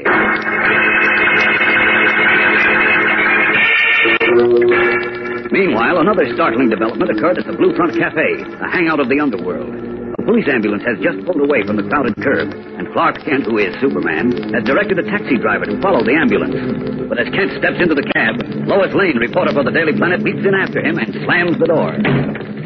Hey, wait a minute. This cab is. Ta- what the? Lois! Hello, Clark. Wh- wh- where did you come from? The office. I followed you here. You, you, you followed me? Why, yes. What's so shocking about that? Well, uh, uh, how could you? Well, easy. I heard you say you were going to meet Batman at the Blue Front Cafe, so I grabbed a cab and rushed out here. Oh. Oh, I see. Tell me what happened, Clark. Where's Batman? Oh, brother, I wish I knew. What? I thought he told you to meet him at the cafe. He did. He found out something about Jim. That's right. That's what he said. When I got there, the man was gone. Gone? Yeah. Good heavens, where'd he go? Told you, I don't know. Waiter heard me inquiring for him and took me off to one side. Yes, yes. Tried to tell me something. Apparently, Batman had left a message with him for me. Oh, well, Wait a minute, wait a minute, wait, I'll tell you. Before the waiter could tell me what Batman had said, he was shot. Oh, no. Yeah. Who shot him? I didn't see who did it. Poor fellow Eddie, his name is. That's the waiter. Is in that police ambulance just ahead. Good heavens, is he... Is he... No, no, no. He's, he's alive, all right. Nearly as I could make out, he wasn't too seriously injured. Oh, good. Then he can talk. Well, not at the moment. He's unconscious. I'm just hoping he'll be able to talk soon and tell me where Batman and Jim are. Oh, if only he can. Well, we'll find out right away, Lois. Just as soon as we get to the hospital.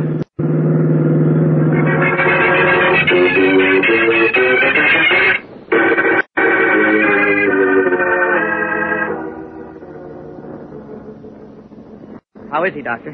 Uh, he'll be all right, Mr. Kent. The wound isn't serious. Oh, that's fine. Wonderful. Can we talk to him now? No, I'm afraid not, Miss Lane. But you said the wound wasn't serious. It isn't, but the patient is an elderly man. You know, and he's suffering from shock. Oh, yes, of course. Well, then, when, when will we be able to see him, Doctor? Yes, Doctor. It's terribly important. Well, perhaps in an hour or so. I'll let you know. Thank, you, Doctor. very much, Doctor. Thank you.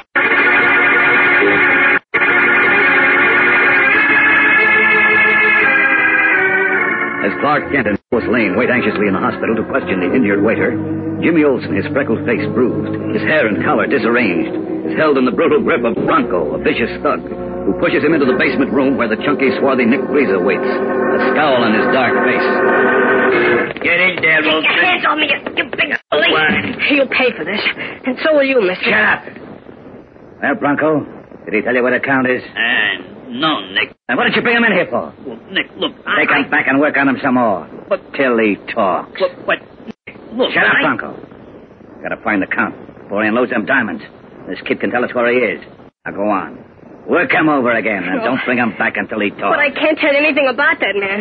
I, I never saw him before. Honest, I didn't. You're lying. You do know the count. You're one of his mobs. No, no. I swear that's not true. Nick, I, uh, I kind of think he's telling the truth. Who asked you? I do the thinking around here, and I say he knows where the count is. Now take him back and get it out of him. And I don't care how you do it, but make it back. Okay, Nick. You're the boss. Come on, kid. No, no, wait. Come Let, on. let go of me. Wait, Bronco. See who that is. Okay, Nick. You stay where you are, Olsen. Who is it? Me, Danny. Hurry up, let me in. What's up, Danny? Where's Nick? Hey, Nick. What's up, Danny? Batman and Robin just blocked up the street. Batman and Robin? Doc. They jumped out of their car and started back this way. Oh, creepers. Them guys are poison. Yeah, you Coming said it. for me. Now you guys will get it. Shut up, Olsen. Danny, shove this kid in the back room and keep him there. You understand? Yeah, sure, sure. All right, come on, punk.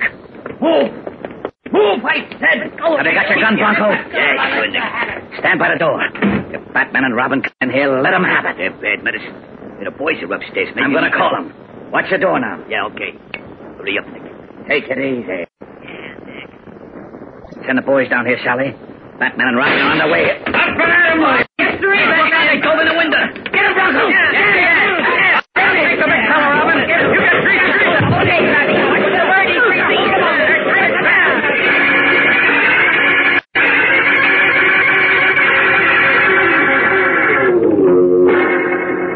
rushing into the basement room like angered tigers, Batman and Robin close with Nick Greaser and the burly Bronco, as Danny, the third gangster, comes charging in from the rear with gun drawn.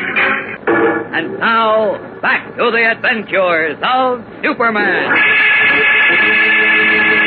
Diving through the window into Nick Greaser's basement headquarters where Jimmy Olsen is being held a prisoner, Batman and Robin come to Greaser and his burly follower, Bronco. Yeah, this will take care of you, big boy. Oh. Pleasant dreams. I'll give you a hand with Greaser, Robin. Don't bother, Batman. This goose is good. Nice going, Robin. Now look out behind you. Oh, another lad with a gun, huh? I had him. Take this, sweetheart. Oh.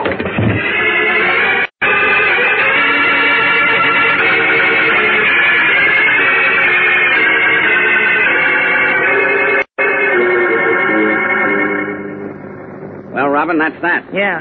Hey, listen. Some reinforcements coming. Yes, we better pick up Jim Olsen and scram. Here I am, Batman. Jim. Jim. Boy, you sure wiped up the floor with these rats. Hey, no time for chit chat now, Jim. We've got to get out of here. Come on, fellas. We'll go out the back door. Come on, Jim. Okay, Robin. This way, Jim. Robin, there's the back door. And just in time, there's a whole army behind us. Here, I'll open it. What's the matter, Batman? The door open. I can't. It's locked and there's no key. Christopher Columbus. And it's a steel door. No windows back here either. Sleeping. We, we're trapped.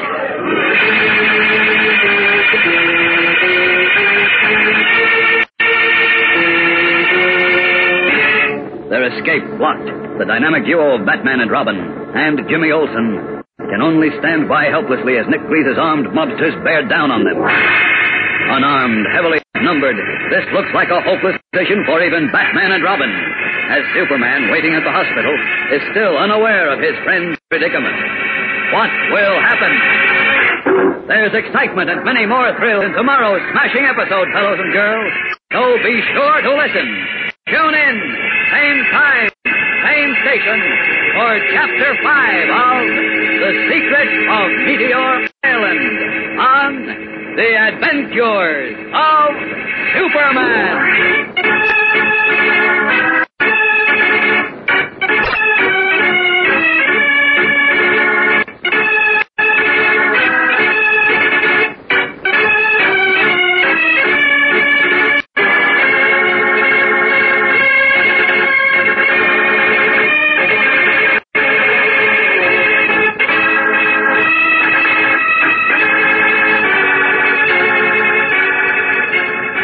Superman is a copyright feature appearing in Superman DC Comics magazine and is brought to you Monday through Friday at this same time. Watch for the Superman Adventure Serials to be shown at your local movie theater.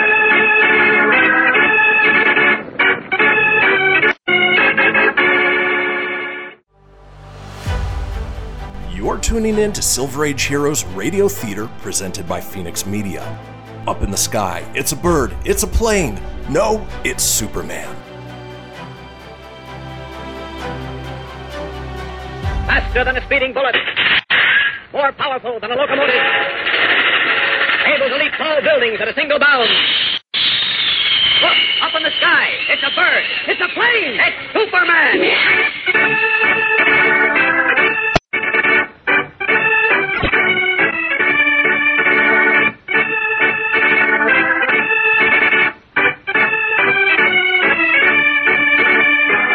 Yes, it's Superman, strange visitor from the planet Krypton, who came to Earth with amazing physical powers far beyond those of mortal men, and who, disguised as Clark Kent, mild-mannered reporter for a great metropolitan newspaper, wages a never-ending battle for truth and justice.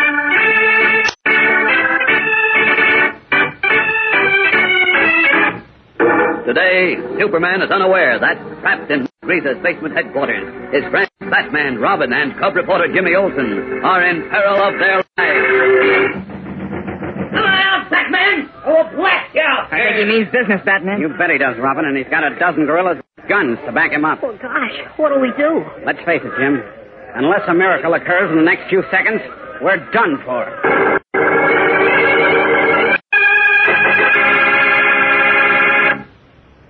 Three hundred twenty-two years ago, gang, a fellow named Peter Minuit was doing some trading with the American Indians. He was swapping beads for corn and money for blankets when the Indians, a little short on cash, offered to throw in an island of theirs called Manhattan into the deal in return for twenty-four dollars. Peter Minuit consulted with his friends to make sure he wasn't overpaying, and finally agreed to buy Manhattan.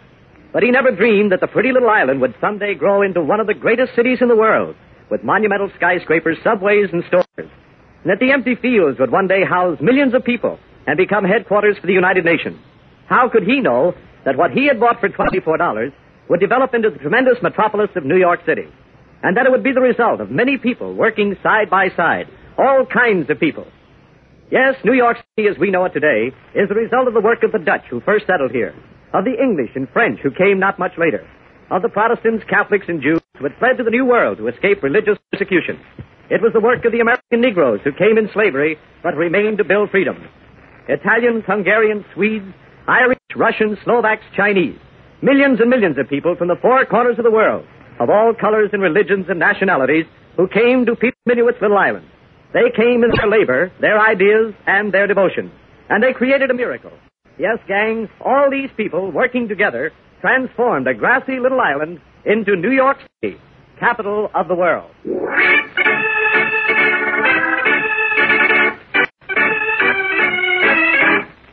And now, the adventures of Superman. When an underworld character known as the Count thrust a small package into cub reporter Jimmy Olsen's hands on the city pier and then disappeared, he placed Jimmy in great danger. Because gangsters who knew that the Count was carrying a fortune in diamonds thought he had slipped them to Jimmy. Seeing the young reporter, they took him to Nick Greaser, their leader, who discovered, to his dismay, that the package in Jimmy's possession contained only stones and broken glass. Then, convinced that Jimmy had conspired with the Count to trick him, Greaser threatened the young reporter with death unless he revealed the Count's hideout. The opportune arrival of Batman and Robin saved Jimmy momentarily. But then several more of Greaser's armed men poured into the basement headquarters. And when our three friends attempted to retreat through the rear door, they found it locked.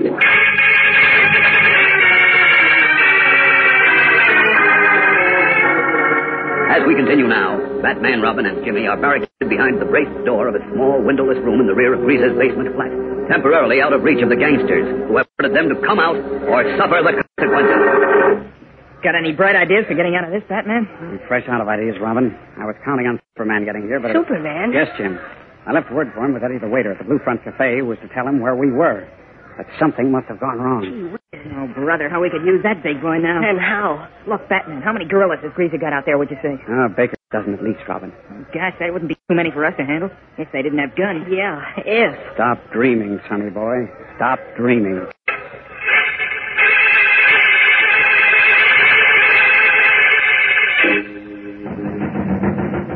We're giving you 30 seconds to open the door and play nice, Batman.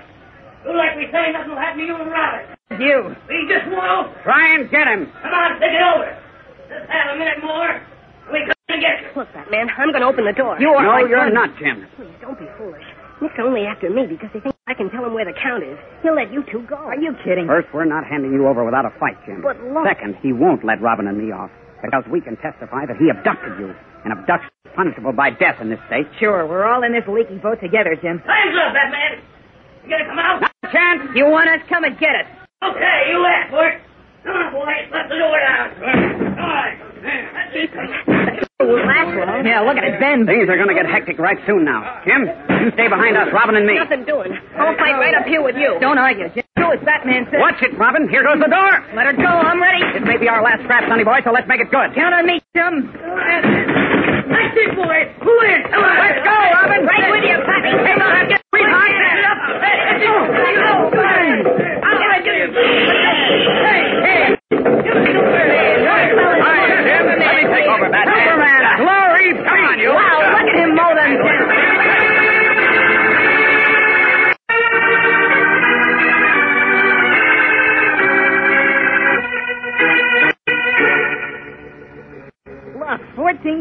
14 all yellow to the core. Laid out unconscious on Nick Greaser's floor.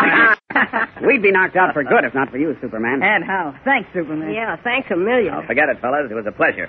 I'll call Inspector Henderson and have him send a wagon for Greaser and his sleeping beauty. Incidentally, what delayed you, chum? Didn't Eddie, the waiter at the Blue Front Cafe, give you my message? Yes, just a few minutes ago, Batman. A few minutes ago. Mm-hmm. You were due at the Blue Front Cafe a couple of hours ago. Sure, and I was there, all right, but so was somebody else. What do you mean? Well, apparently somebody found out that Eddie was passing underworld information to you, so... Oh, Hello? I get it. This is Superman. Connect me with Inspector Henderson, please. What happened, Eddie, Superman? Well, just before Eddie could tell me where you fellas were, He was shot. Shot? No. Fortunately, he wasn't seriously wounded, but he had to be taken to the hospital. He wasn't able to talk until just a few minutes ago. Oh, I see, Oh, but- wait a minute, Batman. Hello, Inspector. Yes, Jim's all right. Nick Greaser and his playmates are feeling no pain, though, so if you'll send a wagon down to 1059 Morton Street, it... on the way. How did you know? Oh, Miss Lane called you from the hospital, I see. Well, listen, all you have to do now is find the fellow with the diamonds, the one they call Count. Your case will be... What's that? You've got him. The Count. The Count? Just a minute, Is that so? I see. Yeah, sure. Batman, I'll hop over there at once. Right. We'll meet you there. So long. What is it, Superman? Yeah, what gives? Henderson says that Captain Donovan of the Detective Bureau has trailed the Count to room 633 at the downtown hotel. Oh, boy, it's wonderful. Well, what are you looking so worried about, Superman? Well, Henderson said he just had a phone call from Donovan who's in the Count's room at the hotel. Something very strange is happening there, which he wants... Oh, wait a minute. Here come the police now. Jim, you and Robin go back to headquarters with them. Come on, Batman. You and I have to get over to the downtown hotel as fast as I can fly.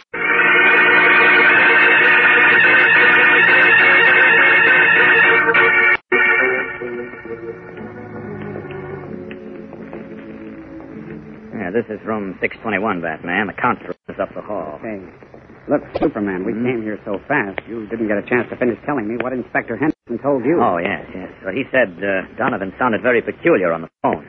Peculiar? Yeah. Henderson could hardly make out what he was saying. Donovan kept urging him to get there in a hurry, saying it was unbelievable, fantastic. What's unbelievable and fantastic? Well, the inspector couldn't make it out. But he gathered that Donovan was in some strange and unusual trouble. I don't get it. Neither do I, but we'll find out in a moment. Room 632, 633. Here we are. This is the count room. You're all right. What? Great Scott! What's up? You'll see in a moment. Now, look, Batman. Great Lucifer!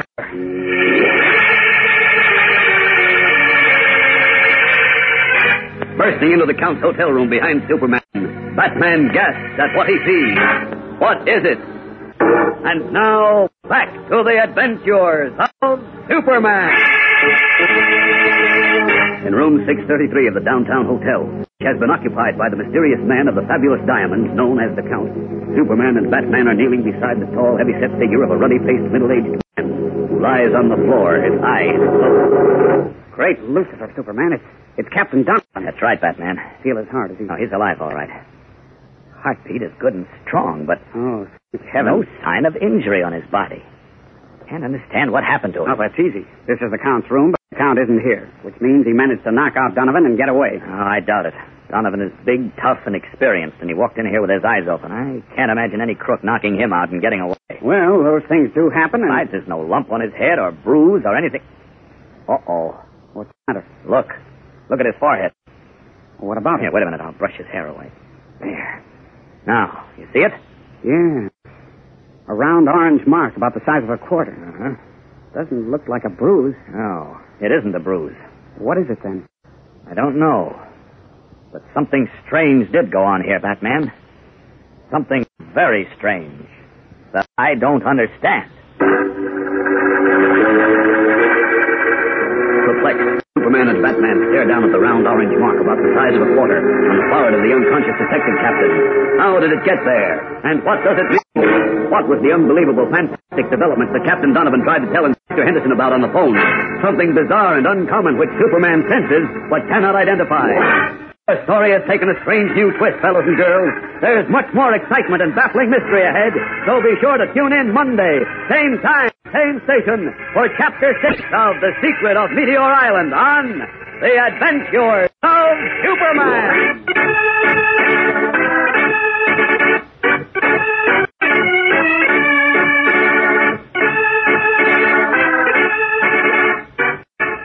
Superman is a copyrighted feature appearing in the DC Superman comic magazine and is brought to you Monday through Friday at the same time. Watch for the Superman Adventure serial soon to be shown at your local movie theater.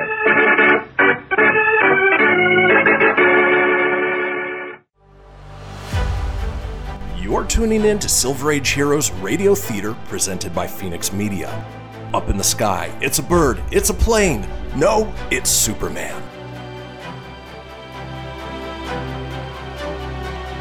Faster than a speeding bullet. More powerful than a locomotive. Able to leap tall buildings at a single bound. Look, Up in the sky. It's a bird. It's a plane. It's Superman.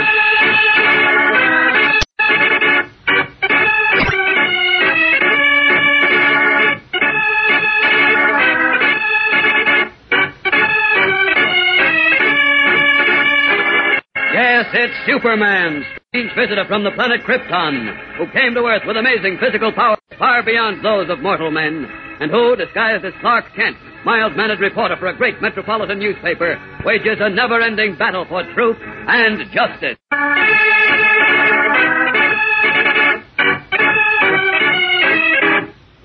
Today, Superman and his friend, the famous Batman, find Captain Donovan of the Detective Bureau unconscious in a hotel room with a strange mark on his forehead. See that mark on his forehead, Batman? Yes.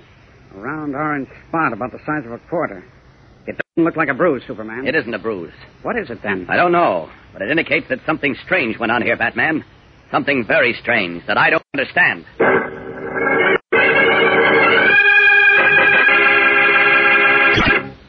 The other day, I had a dream to end all dreams. In my dream, I saw a famous columnist named Sidney Snigglegrass Jr., who was rubbing a magic lamp. And as he rubbed that lamp, a gigantic genie suddenly appeared in a puff of smoke. What is thy wish, master? the turbaned genie asked. And Snigglegrass answered, It is my wish that all people who come to America from foreign countries, or whose parents or grandparents or great-grandparents came from foreign countries, be exiled to some distant spot. Either that or send them back where they came from. And the genie said, I can grant that wish, master, but there is a law in my land which says that whosoever is sent away from his country and is exiled shall be allowed to take with him whatever he has created. That is, I think, a just law, and if you abide by it, I can grant your desire. That's okay with me, Snigglegrass said. Whatever they'll take with them will be good riddance. And the genie said, So be it, master. Then a miracle happened. That very instant, a fast fleet of boats and barges and ships sprung up from all over, and into them flocked millions and millions of Americans of foreign ancestry. And then they took with them what they had created in America. And Snigglegrass, watching with glee, suddenly felt his blood run cold, for a terrible sight greeted his eyes. A little later, I'll tell you what it was, so just keep listening.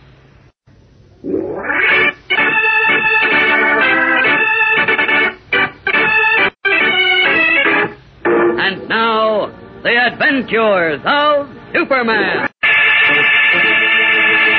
A mysterious man known to the underworld as the Count cleverly used cub reporter Jimmy Olsen as a decoy and escaped from gangsters with a fortune in diamonds. But his ruse almost cost the lives of Jimmy and the famous Batman and Robin. Superman rescued his three friends and was then told by Police Inspector Henderson to meet him at the downtown hotel where Captain Donovan of the Detective Bureau had trailed the Count. Arriving at the hotel before Henderson, Superman and Batman entered the Count's room, where they found only Captain Donovan, unconscious on the floor. On his forehead was a strange, round, orange mark, about the size of a quarter. What do you make of this, Superman? I don't know, Batman, but. Uh-oh. What's the matter? I've got to get back into Clark Kent's clothes. Inspector Henderson just got out of the elevator. How do you know? Oh, your X-ray vision, eh? Right. Henderson knows me very well as Kent, so I don't want him to see too much of me as Superman. I'd suspect my double identity. Oh, well, hurry up. I hear his footsteps. Jumping to hospital. What happened to Donovan? I don't know, Inspector. Kent and I just found him like this. Hey, hey. What's this orange mark on his forehead? Well, Batman and I were wondering about that, Inspector. I Never think it was- mind your theories now, Kent. Somebody call the hotel desk right away and see if there's a doctor around. Okay, I'll do it. Oh. Donovan's coming around, Inspector. Yeah, yeah. Never mind the doctor, Batman. Get some water. Right. Uh, Henderson. Call Inspector Henderson. I'm right here, Donovan. Hurry up with that water, please. Right up. How long have you and Batman been here, Kent? Not more than five minutes. The diamonds. Keep away. What's that, Donovan? Said something about diamonds and keep away. Here's the water, Inspector. Oh, thanks. Here, Donovan. Drink it. What you been Uh, mumbling, Clark? Something about diamonds. Uh, You, uh, you feel better now? I, I guess so. Oh, Inspector, I, I wanted to... Easy, boy, easy. Here, give me a hand with him, Batman. All right. You, uh, sit him in that chair. Right. Got him. All right. Up with him. Easy, boy. Uh, there. Uh, how's it now, Donovan? A little better. Good, good. Now tell me. Uh, The Count, he got away. Put out an alarm for me. relax, relax. I've already done that. now tell me what happened here, Donovan. Did the Count slug you? No, You're right, uh-huh. he didn't touch me. Then how did he get away and what happened to you? I, I don't know, Inspector. You don't know? Well, I do and I don't, but I, I can't make any sense out of it. Now, look here, Donovan. Start from the beginning. Yes, sir, but I, I warn you, Inspector, you won't believe it. Well, we'll see. Just start talking. All right. But I didn't have too much trouble locating our man after Miss Lane of the Daily Planet remembered that the mobsters who grabbed Jim Olsen had mentioned somebody named the Count. So you traced him here to the downtown hotel, huh? Yes. All right. Now go on from there, Donovan. Well, I came up here with Sam Nichols of my staff. Yeah? When we got off the elevator, we saw somebody come out of a room up the hall. Uh-huh. From this room it was. He started toward us, and then he saw who we were, and he ducked down the stairs. Who was it? Joe Critcham. What?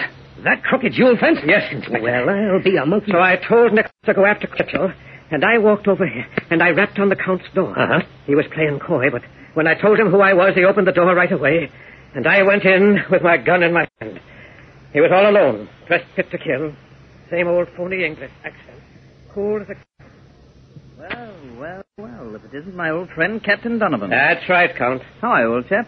Long time no see. No, not since last time I put you on the train to the big house, three years ago. Now, now, old boy, must we recall that sordid event? No, all you have to recall is what you smuggled in on the Eastern Queen yesterday, and get it up. Look here, there must be some mistake, Captain. I don't know what you're talking about. Now, look, Count, let's not waste time. I know those mobsters weren't waiting for you up here yesterday to relieve you of your toothbrush.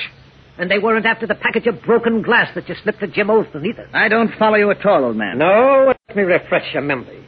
You know those mobsters followed Olsen and grabbed him just like you figured they would, while you got away with whatever they really wanted. I want to know who they were so I can find Olsen. And I also want the stuff, jewels probably, if I know you, that you smuggled in on the Eastern Queen. But I didn't smuggle in anything. And I know nothing of mobsters or of this chap Jim Olsen or anything else you're talking about.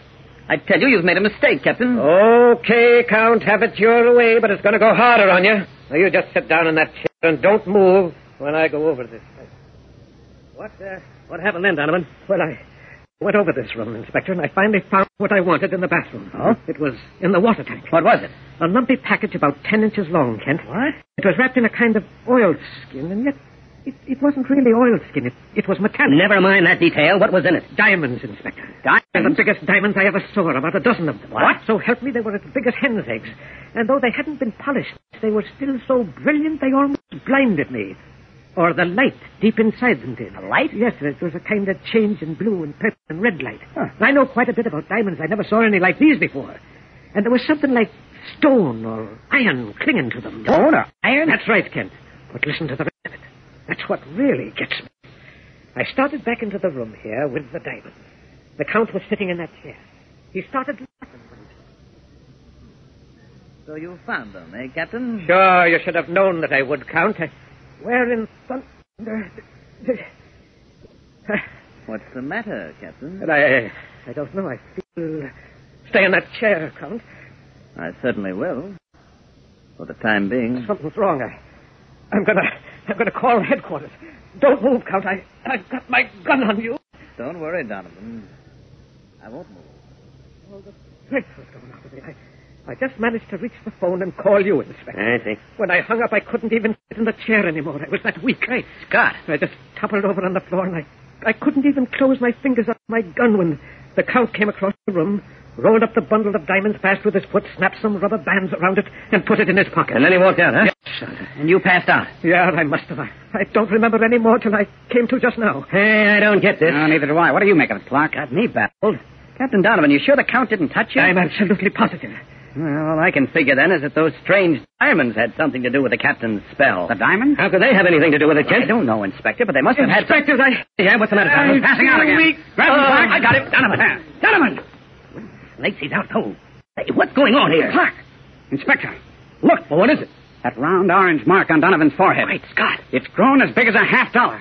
Their eyes wide, Clark Kent, Batman, and Inspector Henderson stare down at the unconscious detective captain and at the strange orange disc-like mark on his forehead, which now has grown to almost twice its original size. And now, back to the adventures of Superman! Captain Donovan of the Metropolis Detective Bureau has just lost consciousness again, and Clark Kent and Batman are placing him on the couch as Inspector Henderson leaps to the telephone, which rings before he can pick it up. Hang up, please, whoever you are. This is Police Inspector Henderson, and there's a. What? Oh, Healy, yeah. Listen. What? What's that? Say that again. What is it? Inspector? I can't believe it. Look, look Healy, uh, get over here at once with an ambulance. Right. Yeah, I'll look into it. On. What happened, Inspector? You're white as a sheet. Listen to this. Three people have just been reported mysteriously stricken unconscious. And each one of them has a round orange spot on his forehead, just like Donovan's.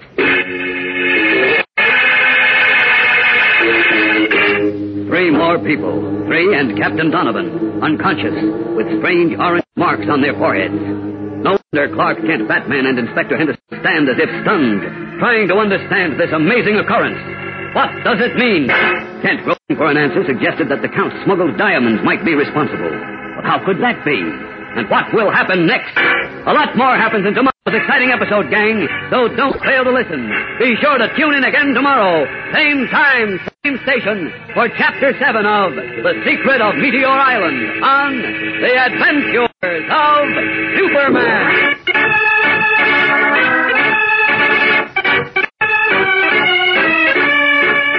Superman is a copyrighted feature appearing in Superman DC Comics magazine that is brought to you Monday through Friday at the same time. Watch for the Superman Adventure serial soon to be shown at your local movie theater. Get this and previous episodes of Silver Age Heroes Radio Theater wherever you get podcasts or by visiting fenixmedia.us forward slash Silver Age Heroes. Join us again, same bat time, same bat station, for another presentation of Silver Age Heroes Radio Theater. Excelsior!